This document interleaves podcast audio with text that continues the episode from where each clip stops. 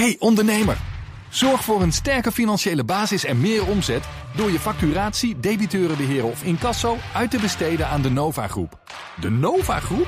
Ja, de Nova Groep. Kijk op novagroep.nl. BNR Beurs wordt mede mogelijk gemaakt door Bridge Fund. Make money smile. BNR Nieuwsradio. BNR Beurs. Wesley Weerts, Jelle Maasbach. Ja, we zijn er weer. De laatste dag van de week. Bijna weekend. Maar eerst krijg je nog van ons een bomvolle beursaflevering. eh, met alles erop en eraan. Ja, jij bent er ook weer, Jelle. Heel Ja. fijn. Ik kan je nu gaan vragen hoe je vakantie was. Gaan we niet doen, want de uitzending zit echt propvol. hè. We hebben ook nog een vraag van de luisteraars. En die gaat onze gast beantwoorden. En dat is Jim Theopoering van Een Vermogensbeheer. En straks gaan we het uitgebreid ook hebben over het cijferseizoen. hè, Want wat betekent bijvoorbeeld de resultaten van Heineken voor die van AB InBev, dat later met cijfers komt. En TSMC. Zijn die cijfers een waarschuwing voor Apple-beleggers? Ja, dat zo. Eerst een bijzondere beursgang van het Japanse Rakuten. Ooit begonnen als online winkel, maar nu heeft het ook zijn eigen streamingsdienst en een eigen bank. En die bank ging vanochtend naar de Japanse beurs. En dat is de grootste daar sinds die van Softbank. This is the biggest listing that we've seen in Tokyo in more than four years. Meer dan een eh, half miljard euro is er opgehaald. Gyms doen heel veel, maar waar zijn ze nu eh, echt groot in, daar bij eh, Rakuten? Ja, het is eigenlijk een groep, hè, de verzameling van activiteiten. 70 verschillende diensten bieden ze maar liefst aan. Zo. Dat varieert van mobiele telefonie, e-commerce. je kunt er, ze hebben ook een dronebedrijf. En bankieren dus, online bankieren specifiek. En ze brengen nu eigenlijk de bank naar de beurs om geld op te halen voor de verlieslatende e-commerce tak. Dus het is een beetje gedwongen beursgang. Want eh, ja, het bankieren gaat goed, maar de e-commerce wat minder. Is het dan verstandig om, om het goed presterende deel naar de, naar de beurs te brengen? Ja, daar kun je natuurlijk wel eh, je vragen bij eh, stellen of dat verstandig is. Want hè, hoe stabiel is uiteindelijk die Rakuten-groep? Maar vanuit bedrijfsmatig perspectief bekeken is het natuurlijk wel heel verstandig. Want je hebt iets wat het goed doet, daar willen mensen voor betalen. Ja. En dat gebruik je om de andere activiteiten te financieren. Nou zeg ik verlieslatend. Het is wel zo dat ze vooral heel veel investeringen ook hebben gedaan. Want het bedrijf bestaat al meer dan 20 jaar. Nou hopen ze hier geld mee op te halen, maar wel tegen een fors lagere prijs dan de 800 miljoen waar ze het eerder op inzetten. Hoe komt dat dat die prijs lager uitvalt? Ja, kijk, je hebt natuurlijk zo'n zo'n beursgang. Dat wordt begeleid door een aantal banken. En die schatten in tegen welke prijs kunnen wij nou daadwerkelijk eh, zoveel mogelijk ophalen. Dat er ook daadwerkelijk meteen een, nou ja, wel wat plezier voor beleggers aan te beleven is. Dus het is een inschatting van in dit geval het syndicaat, de begeleidende banken. En ja, de markt op dit moment is gewoon wat minder dan wanneer die beursgang één, anderhalf jaar geleden had gedaan. Even goed, als je nu kijkt naar de vraag die er naar deze aandelen Rakuten was. Ja. Ik geloof dat de, eh, het boek 15 keer was overtekend. En ja, laten we wel wezen, voor beleggers is het al een succes. Want 40% koersstijging op dag 1. Ja, ze zijn heel erg populair. Ik ken ze vooral als sponsor van Barça. Ja, ik heb zo'n appje op mijn eh, tv staan, daar ken ik ze van. Ja, dus de- daar kennen wij ze van. Eh, ze zijn dus bekend in, Jap- in Japan. Ze zijn geliefd. Eh, maar hoe groot zijn ze hier in, in Europa? Eh, nou ja, eigenlijk niet. Het is echt een Japanse bank. Eh, Rakuten heeft bijvoorbeeld ook een marktplaats. Hè, zoals wij dat hier kennen. En de reden dat ze Barcelona sponsorden was dus inderdaad met het idee van... Nou, als we dan naar Europa gaan, dan kennen al die Europeanen ons Ah, al. Want ja. laten we wel wezen, we kennen het allemaal. Maar alleen maar omdat het, ja, volgens mij na UNICEF op het shirtje van Barcelona stond. En zitten ze daarom ook als spam op mijn tv? Zodat wij ze kennen? Eh, dat zou zomaar kunnen, maar vooralsnog is dat niet aan de orde. En het is echt een Japans bedrijf. Ik geloof dat één op de vijf Japanners heeft een eh, bankpasje van Rakuten. Nou, over Japan gesproken, want eh, Tokio, eh, daar krijgt het eh, een beursnotering. De afgelopen jaren was die beurs een beetje in slaap gesukkeld. Blaast dit die markt weer nieuw leven in? is altijd een beetje een lastige natuurlijk. Ja- Japan is natuurlijk een westerse economie. Een hele grote economie. Ook een grote beurs. Toonaangevend jarenlang geweest. Alleen beleggers daar hebben weinig lol van hun investeringen gehad. Eh, en eigenlijk is dat al heel lang aan de gang. En het komt natuurlijk omdat de Japanse economische groei zeer beperkt is geweest. Ze hebben een aantal grote internationale namen eh, daar genoteerd.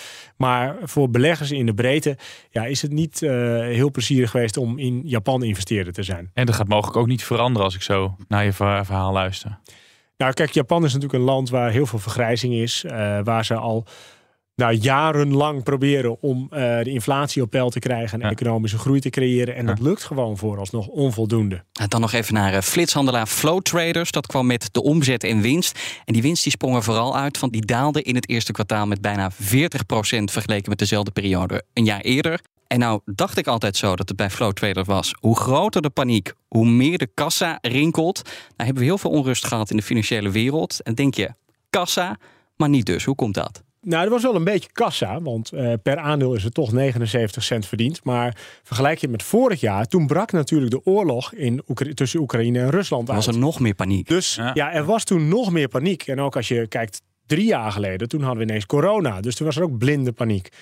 Dit eh, kwartaal hebben we een klein paniekmomentje gehad. Dat was dan, noem ik maar even, de bankencrisis. eh, waarbij de beurzen wel degelijk daalden. Maar dat kwam eventjes in maart. En daarvoor was het redelijk stabiel. Dus ja, de handelsomzetten bij flow traders, die werden al veel laag verwacht. Maar het vervelende was dat de handelsinkomsten bij flow traders nog, nog weer een stukje lager worden, waren dan dat de analisten hadden voorzien. Dus ja, dubbele domper. Ja, en die, eh, die winstverwachting die ze niet afgeven voor de komende periode. Komt er een slechtere periode aan, denk jij?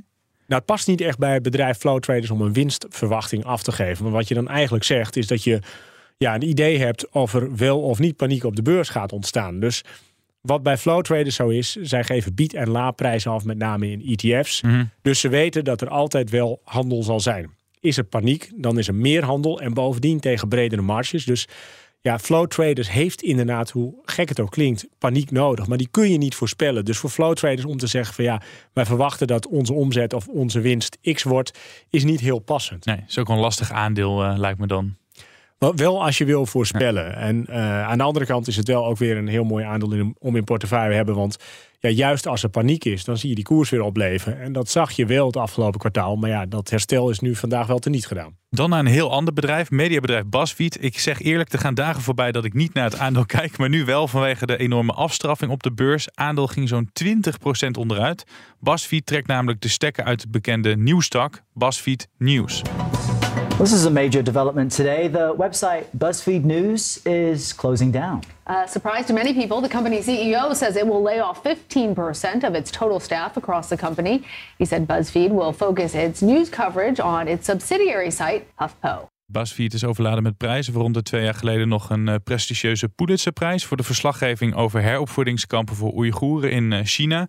Ze wonnen dus meerdere journalistieke prijzen. Jim, waarom werd het als beursbedrijf dan een eh, mislukking?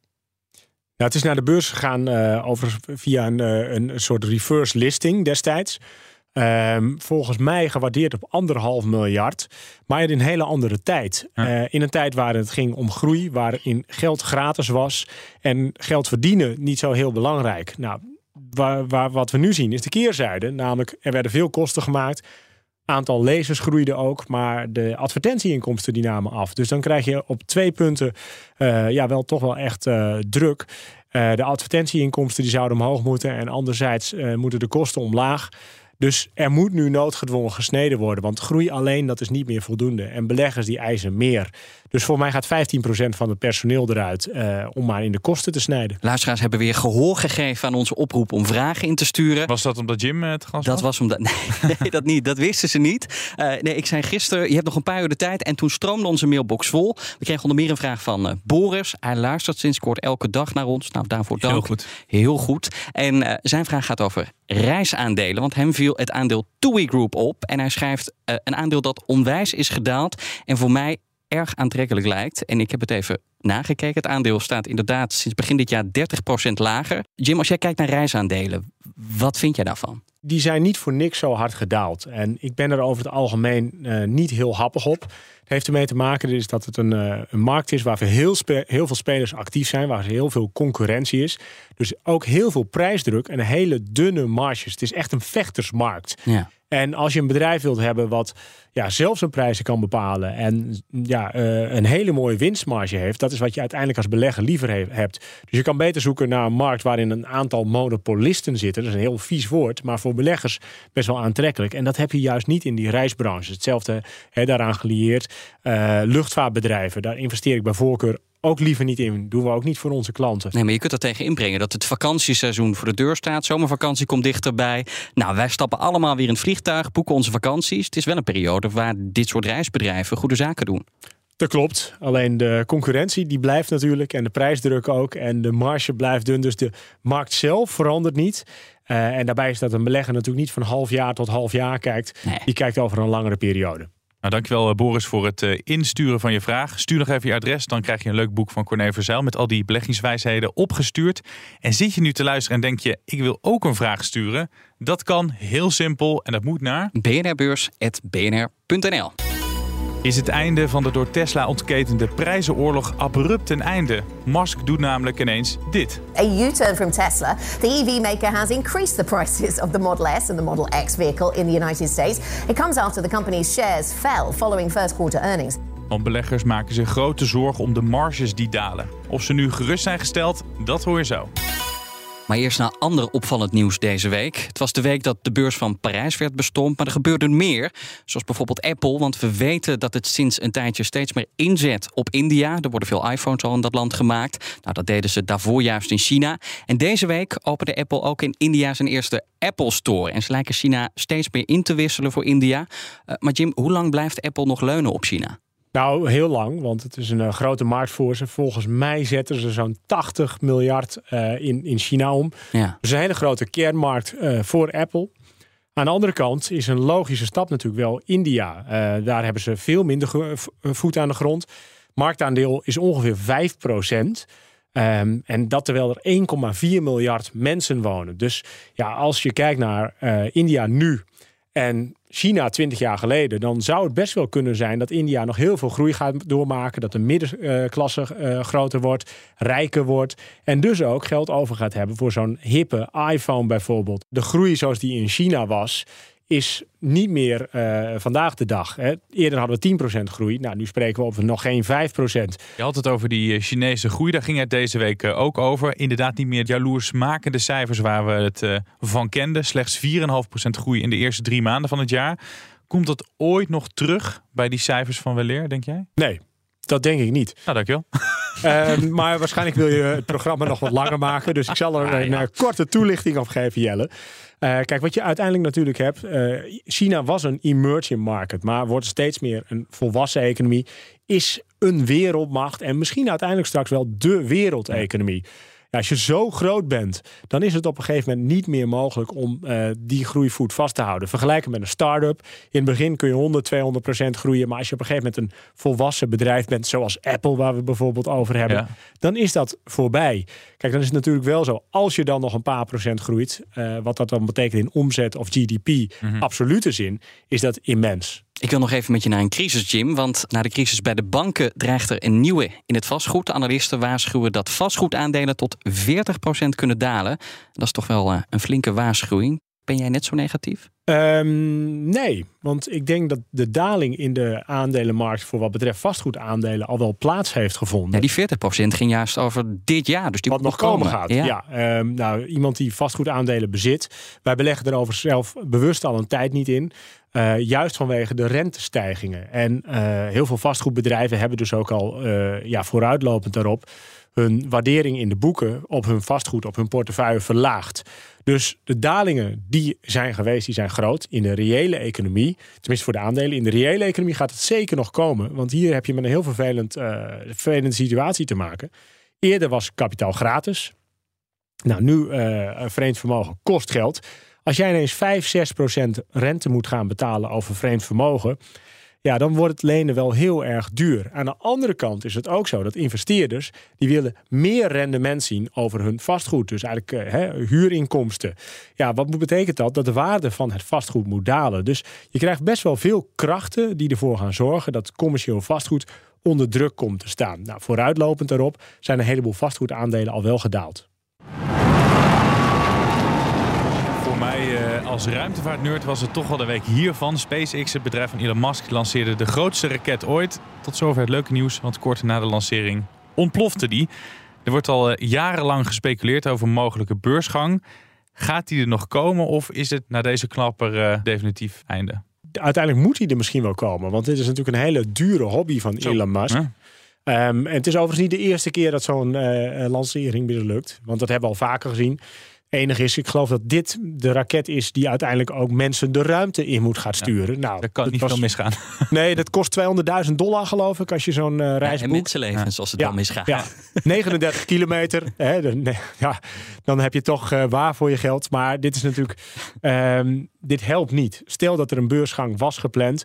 Dan zou op dit moment. Of een beursgang zelfs al was geweest. Dan zou op dit moment zou de aandelen SpaceX zwaar onder druk komen te staan. SpaceX die camoufleert overigens eh, het fiasco behoorlijk. Door te zeggen we hebben weer waardevolle data. En het was een eh, groot succes de lancering. Ja, dat zei Wesley ook terecht. Je ziet op een gegeven moment filmpje. Mensen zijn zo hard aan het klappen Ja. dat je ook die hele klap bijna niet meer door hebt. Wel slim bedacht. Ja. Ja, het is heel slim bedacht. Maar laat dat maar in Elon Musk over. En laten we wel wezen, eh, we hebben hem ook tijden uitgelachen met Tesla. Eh, het maakte een grote verliezen. Er was geld nodig. Hij moest zelfs de laatste centen erin stoppen. Als je kijkt waar Tesla nu staat en hoe hard we er eerder wel om gelachen hebben, ik zelf ook, ehm, dan moeten we hem ook een compliment maken. En hij denkt groter dan dat de meeste mensen doen. En daar kom je uiteindelijk natuurlijk wel ver mee. Ja, er wordt echt een prijskaartje van 150 miljard of zo aangehangen aan SpaceX. Dus het kan echt een serieus eh, aandeel eh, worden. Ja, maar het moeilijke met beleggen is natuurlijk, je kijkt in de toekomst. En bij SpaceX, ja, ik zou er zelf niet in durven investeren. Dat heeft er alles mee te maken dat wij liever investeren in bedrijven die al winst maken. En dat je weet wat je hebt. Maar ja, dat zijn niet de grote klappers. Wesley Weerts. Jelle Maasbach. En nu waar je eigenlijk voor luistert, de kwartaalcijfers, ASML, Heineken, Netflix, Just Eat Takeaway, Goldman Sachs, Bank of America. Nou, ik ben er ongetwijfeld nog... Morgan Stanley, IBM, ja, er staat heel veel tussen. Ja, we zijn er dan nog een heleboel vergeten. Maar Jim, welke sprongen er voor jou uit?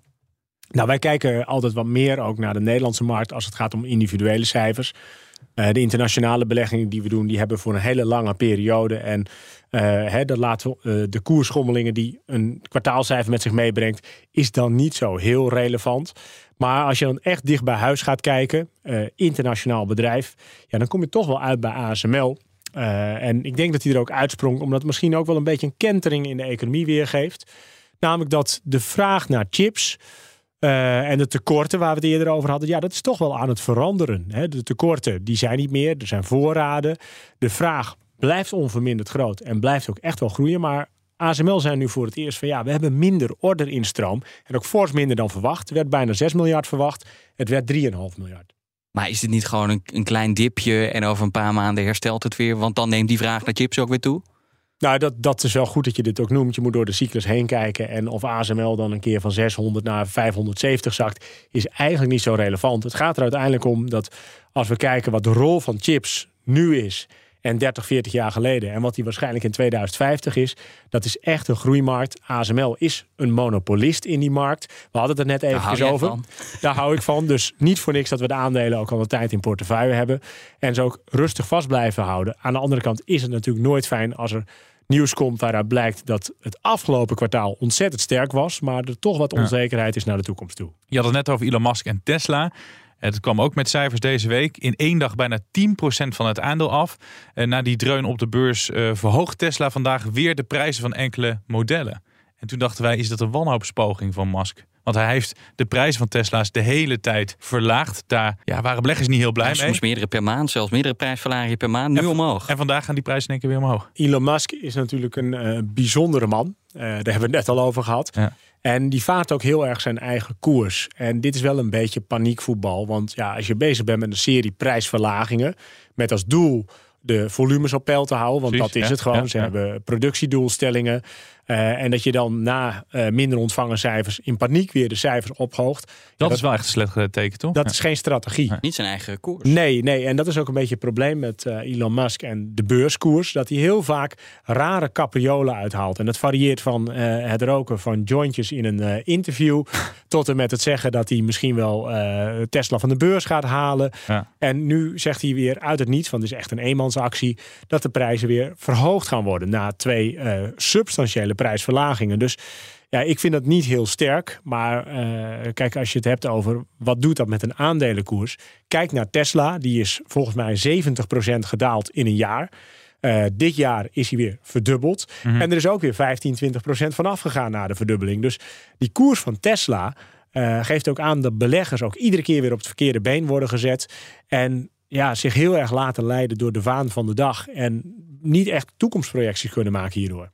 Musk is uh, die prijzenoorlog gestart. Wordt hij nu slachtoffer van die eigen prijzenoorlog?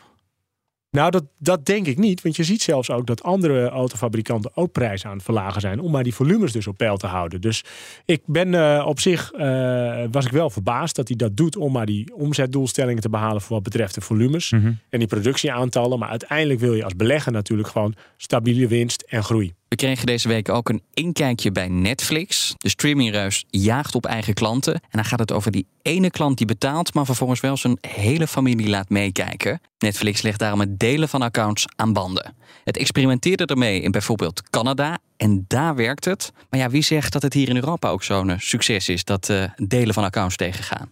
Um, nou, dat, dat is het wel. Want ze hebben het ook in Spanje gedaan. Uh, het was ook niet één account, maar 100 miljoen bleek. Ja. Dus hè, uiteindelijk. Een goede steekproef. Ja, zeker, zeker. Ik begrijp het ook helemaal van Netflix. Want hè, uh, we mogen natuurlijk niet zeggen, maar we hebben allemaal wel een gedeeld accountje. Ja. En uh, dat, dat kost Netflix geld. Uh, veel geld ook. Dus het vervelende is alleen dat ze hadden aangekondigd om in het eerste kwartaal al dat te gaan implementeren. Maar de implementering van het uh, tegengaan van het delen van accounts in brede zin, ja, dat heeft vertraging opgelopen. Dus ja, daardoor hebben ze ook in uh, het eerste kwartaal minder abonneegroei dan verwacht. En ze verschuiven dus eigenlijk dat, de oplossing van het probleem naar voren. Dus jammer. En dat vonden beleggers ook. Ja, Disney Plus zit ze uh, op de hielen. Je hebt HBO Max natuurlijk. Binnenkort gaat het verder als Max. Wie dat heeft verzonnen. Maar goed, dat zeiden. Het blijft in ieder geval een gigantische vechtmarkt waar Netflix in opereert. Vind jij het ook een interessant aandeel?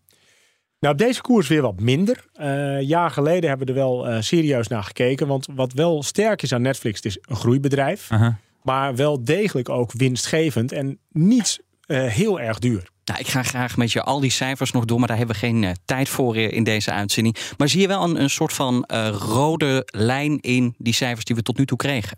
Jazeker, en de en rode is? lijn is in dit geval positief.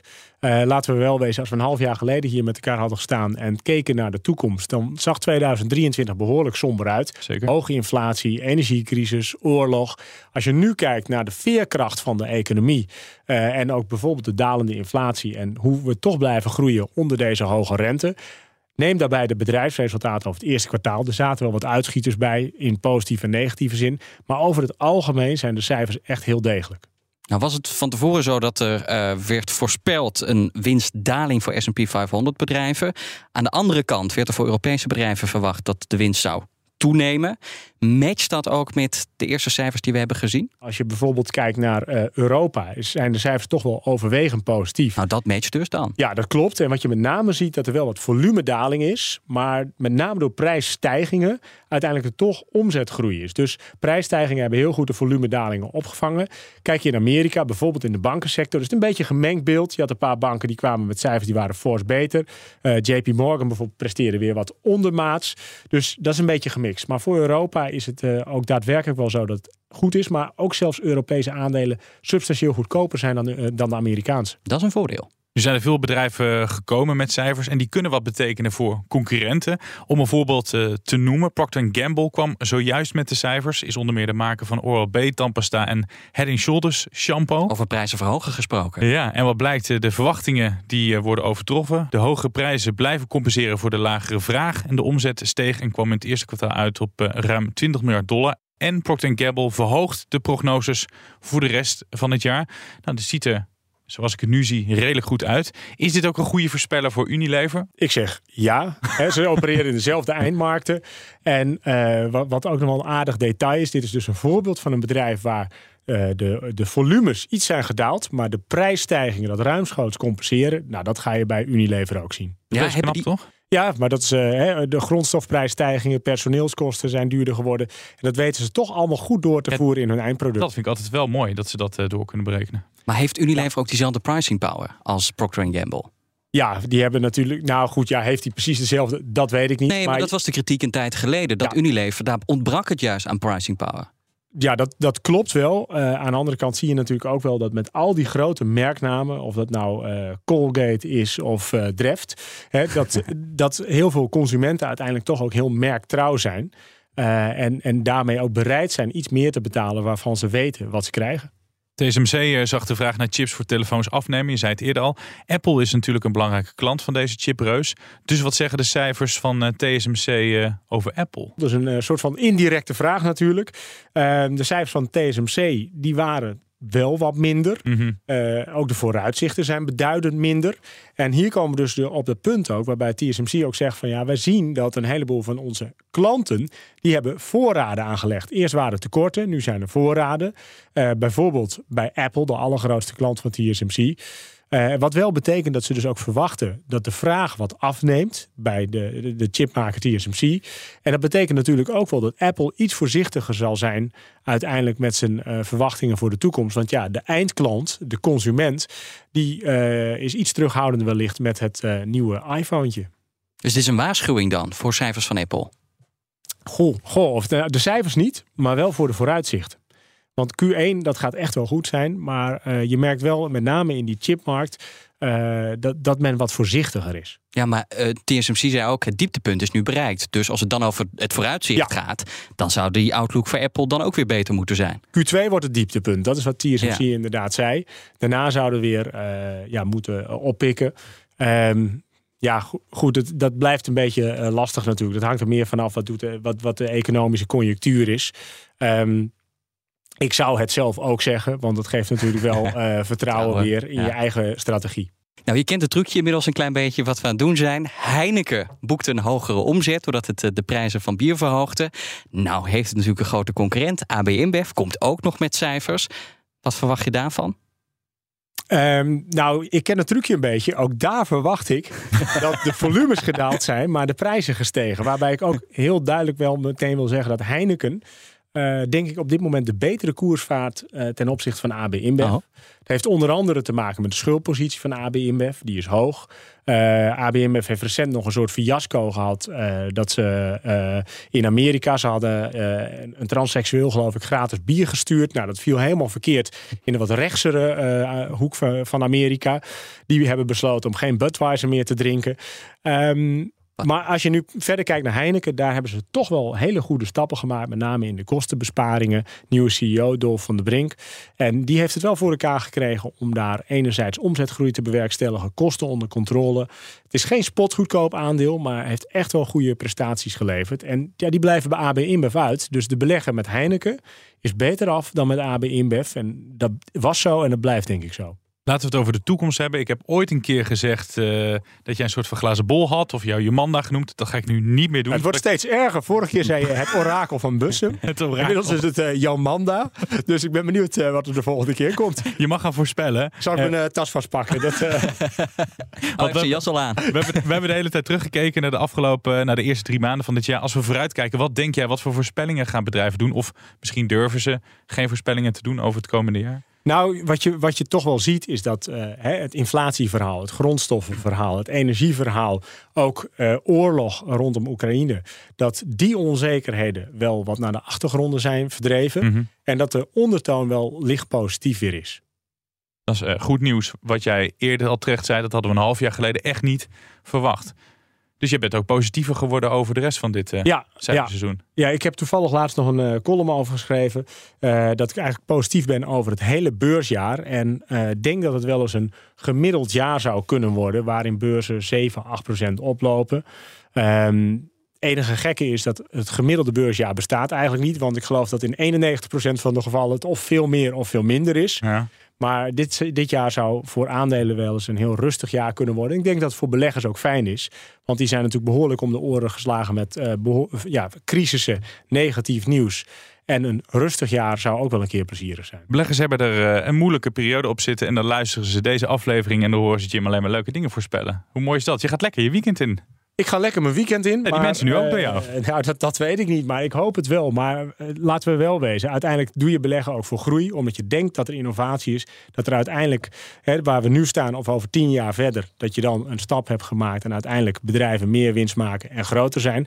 En ja, als je journalist bent, dan zit je vol op de ellende. En uh, ja, gaan we altijd goed daar wil je de luisteraar voor waarschuwen. Maar uiteindelijk zijn er ook heel veel positieve ontwikkelingen. Die moeten we ook benoemen iets minder ver in de toekomst, maandag. Want waar moet je dan op letten? Beleggers krijgen een bijzonder inkijkje, want voor het eerst sinds de redding van Credit Suisse komt de bank met de resultaten. Het werd een paar weken geleden gered door UBS en nu kun je zien of het er echt zo slecht voor stond. In eigen land maakt Philips zijn eerste kwartaalcijfers bekend. Het bedrijf schapte duizenden banen na het debakel met de apneuapparaten. En de vraag is of de reddingspoging van de nieuwe topman al vorm begint te krijgen. Tot slot een Amerikaanse reus, het lievelingsbedrijf van Warren Buffett, Coca-Cola. Een zekerheidje op de beurs, maar zijn de cijfers dat ook? Dit was hem. Bedankt Jim Theo Poering. Het zonnetje in huis bij BNR. Maar in het dagelijks leven is hij uh, de oprichter en eigenaar van één vermogensbeheer. Maar we laten je niet zomaar gaan uh, zonder een tip. Want we vragen aan iedereen ja, wat ze beleggers nog willen meegeven dit cijferseizoen. Dus het mag gewoon een, een, een korte tip zijn of een advies of een, een aanbeveling. Waar moeten beleggers op letten? Waar zou moeten letten? Nou, vooral niet laten leiden door de waan van de dag. Maar de focus op 10 jaar vooruit. Als je nu koopt of al in de beurs zit en over 10 jaar nog steeds, dan heb je 100% zeker niet, maar wel 99% zeker een heel mooi rendement gemaakt. Mooi, dankjewel. Ja, dan houden wij de blik iets dichter. Gaan jullie gewoon elke dag een uitzending ja, elke maken? dag. En ik kijk alvast uit naar de maandag, naar volgende week. Want dan zijn we er weer, toch? Jazeker. Tot maandag. Tot maandag. BNR Beurs wordt mede mogelijk gemaakt door Bridge Fund. Make money smile. Hey ondernemer. Zorg voor een sterke financiële basis en meer omzet door je facturatie, debiteurenbeheer of incasso uit te besteden aan de Nova Groep. De Nova Groep? Ja, de Nova Groep. Kijk op novagroep.nl.